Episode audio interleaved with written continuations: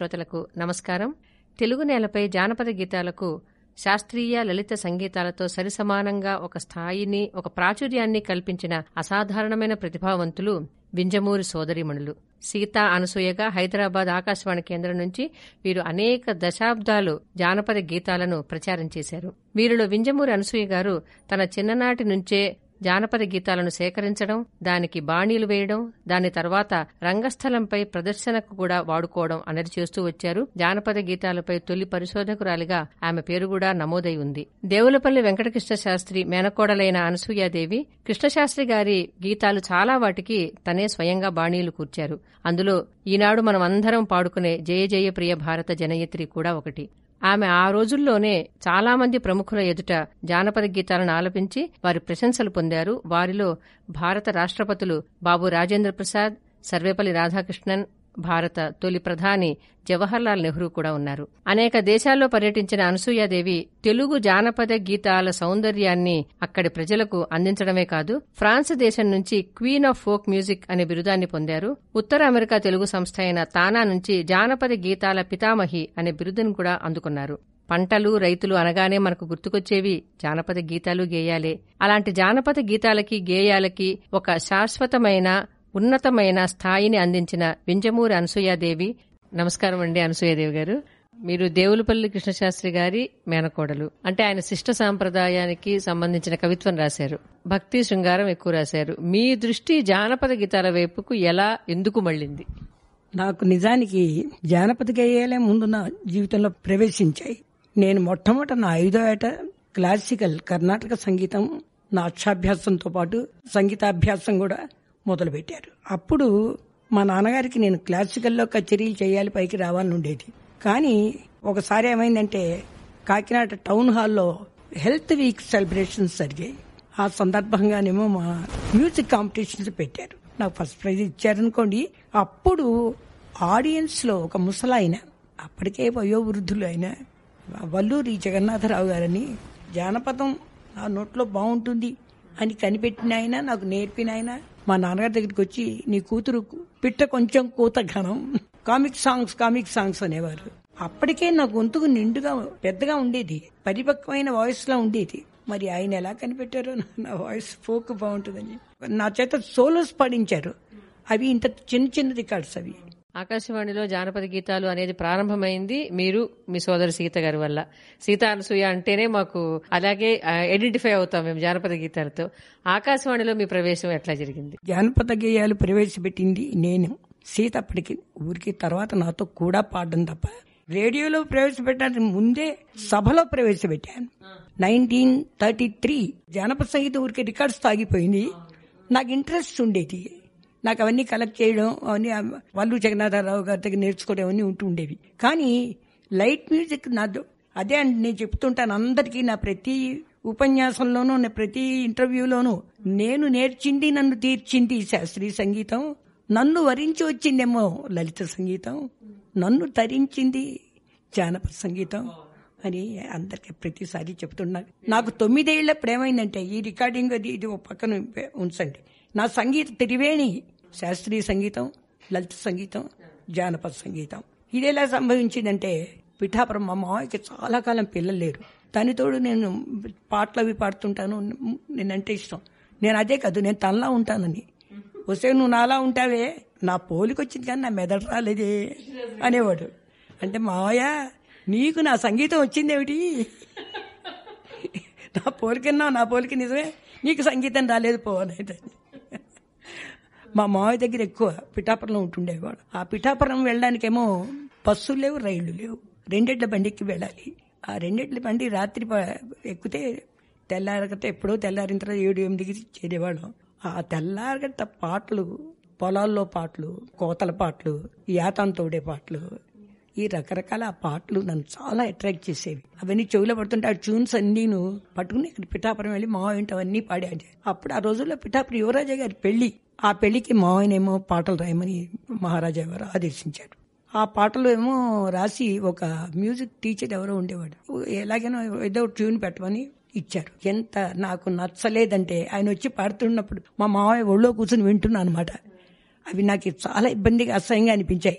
ఆ మాస్టర్ వెళ్ళిపోగానే ఆ పాటలు తీసుకునే కాగితాలు నేను అన్ని మార్చేసి ఒక ట్యూన్ పెట్టి మావయ్య ఇలా పాడితే బాగుంటుంది అని చెప్పి వినిపించారు. ఎవరు ముదుకృష్ణ దాసు రండి అందరు రండి రండి రండి. ఇదేదో పాడేస్తుంది. ఇది అని బాగుంది. వాళ్ళందరూ కూడా చాలా బాగుంది చాలా బాగున్నాయి అన్నారు. అన్ని పాటలకి పెట్టేశాను. పెళ్ళిలో కూడా ఆఖరికి ఆ మాస్టర్ని పాడించలేదు. నా చేతే పాడించారు. That was my first light music కచేరీ.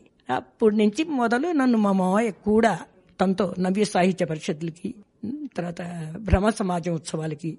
ఇలా లైట్ మ్యూజిక్ నాకు ప్రారంభమైంది.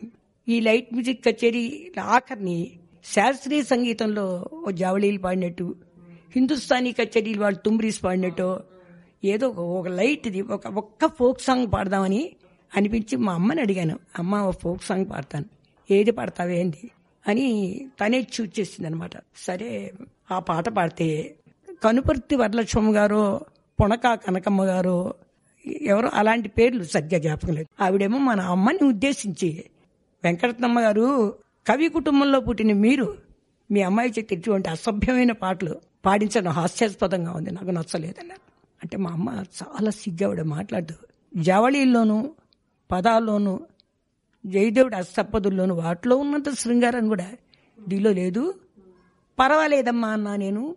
నాకు పర్వాలేదనిపించింది అంతే మా అమ్మ ఎప్పుడైతే నాకు నా సైడ్ మాట్లాడిందో నాకు స్ట్రెంగ్త్ వచ్చేసింది. అదే ఆవిడ దీవెనగా తీసుకున్నాను. అప్పటి నుంచి నేను జానపద సంగీతం వదలలేదు. ప్రతి కచేరీలోనూ ఒకటి రెండు పాటలు పాడడం ఒకటి రెండులోంచి ఆఖరికి ఫుల్ లెంగ్త్ త్రీ అవర్స్ జానపద సంగీతంతో కచేరీలు చేసిన రోజులు కూడా ఉన్నాయి. Nineteen thirty eight All India Radio opening. అప్పుడు ఓపెనింగ్ పాడలేదు. ఇంకా అప్పుడు లైట్ మ్యూజిక్ ఎక్కువ పాడుతుండేదాన్ని మా మావయ్య సాంగ్స్. లైట్ మ్యూజిక్ కూడా నిజానికి నేనే ఇంట్రడ్యూస్ చేశానని చెప్పుకోవచ్చు. ఎందుకంటే ఫస్ట్ పాడింది నేను. ఫస్ట్ డ్రామా ముద్దుకృష్ణ గారిది అనార్కలి దానిలో ఏమో పాటలు రచయితే మావయ్య. రెండే రాశాడు. ప్రలోక్ అండి ఎపిలోక్ రారమ్మ రారమ్మ మందారమ రక్త కరవీరమ అనేది పోయినది దానిమ్మ పువ్వు అనేది ఈ రెండింటికి నేను ట్యూన్ పెట్టాను. చాలా కాలం నేను ఒక్కదాన్నే పాడేదాన్ని. నాకు ఇరవై ఇరవై ఏళ్ళు వచ్చిన తర్వాత సీతను కలుపుకున్నాను. Folk songs group songs. The more the merrier జనం ఉండాలి దానికి. వంత పాడడానికి ఉండాలి. కోరస్ పాడడానికి ఉండాలి. ఆ విధంగా ఉండాలి. అది కాకుండా మేము ఆ రోజుల్లో సీత నేను ఒక్కలా డ్రెస్ వేసుకుని పాడుతుంటే వీణులకు కన్నులకు కూడా విందుగా ఉండేది. అప్పటి నుంచి ప్రజలకి ఇదొక కొత్త ఒక ఆనందం. అందులో బాగుందంటే ఇంకా ముఖ్యంగా ప్రజలు దాన్ని తీసుకున్నారు ఆనందించారు. మీరు జానపద గీతాలు పల్లెల్లో సేకరించినవి మీరు రాసేవాళ్ళ మీరు వచ్చి కంపోజ్ చేసి పెట్టేవాళ్ళ లేకపోతే మీరు స్వయంగా జానపద బాణిలో రాసి కంపోజ్ చేసేవాళ్ళు? ఈ రెండు రకాలు చెప్పండి. నేను ప్యూర్ జెన్యున్ ఫోక్ సాంగ్స్. ఇవి నేను చెప్పా కదా పొలాల్లో ఇలా పెడుతున్నప్పుడు మా పిఠాపురం మా పిఠాపురం మా గోదావరి జిల్లా స్ట్రాంగ్ అజ్ఞాత వాగ్గేయకారులు వాళ్ళు అనామిక వాగ్గేయకారులు.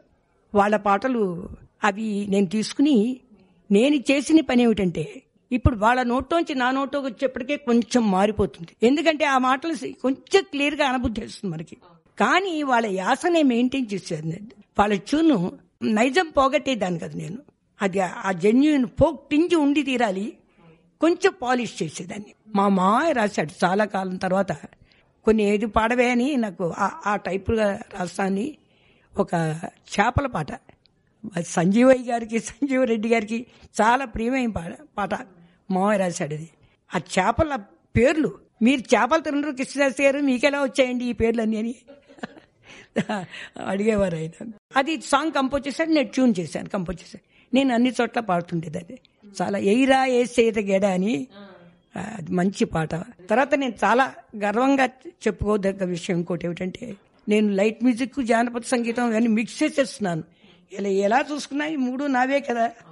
అంచేత ఒకటి విడివిడిగా చెప్పలేదు. లలిత సంగీతంలో నేను చాలా చిన్నప్పుడు అంటే నైన్టీన్ థర్టీ ఫైవ్ ఆ ప్రాంతాన్ని మా మా ఏమో ఆంధ్ర వీక్ సెలబ్రేషన్స్ అని మా పిఆర్ కాలేజీలో ఎవ్రీ ఇయర్ అంటే ఏమిటి? పెద్ద పెద్ద కవుల్ని ప్రముఖులైన రచయితలు కవులు గాయకులు వీళ్ళందరినీ పిలిపించేవాడు. పిలిపించి ఆ వీక్ అంతా వాళ్ళ సెలబ్రేషన్ ముఖ్యంగా కవులు వచ్చేవారు. వాళ్ళ పాటలు నా చేత ట్యూన్ చేయించి పాడించేవారు నేను మెయిన్గా ఎక్కువ పాడేదాన్ని తర్వాత మా స్టూడెంట్స్లో ఎవరన్నా ఉంటే టాలెంట్ వాళ్ళని కలుపుకునేదాన్ని. అప్పుడు రాసిన పాట జయ జయ జయ ప్రియ భారత జనయిత్రి. అది మా కాలేజీ ప్రేయర్ సాంగ్గా రాశారు. మేము ఏడుగురం పాడేవాళ్ళం సప్త స్వరాల్లాగా.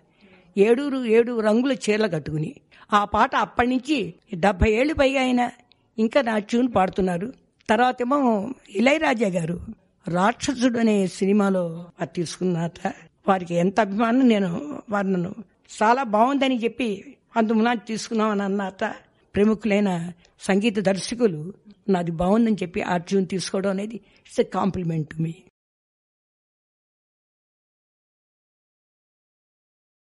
ఈ శీర్షికలోని అన్ని భాగాలను వినడానికి దాసు భాషితం యాప్ను ఇప్పుడే డౌన్లోడ్ చేసుకోండి.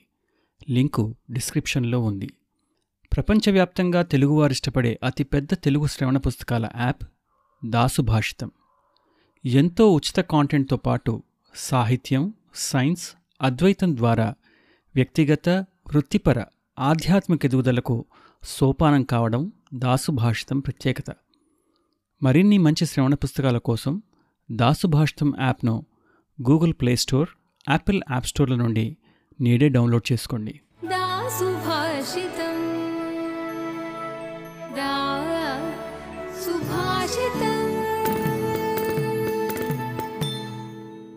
दासुभाषितम। समग्र श्रेयस्सुक सोपान W W W dot dasubhashita dot com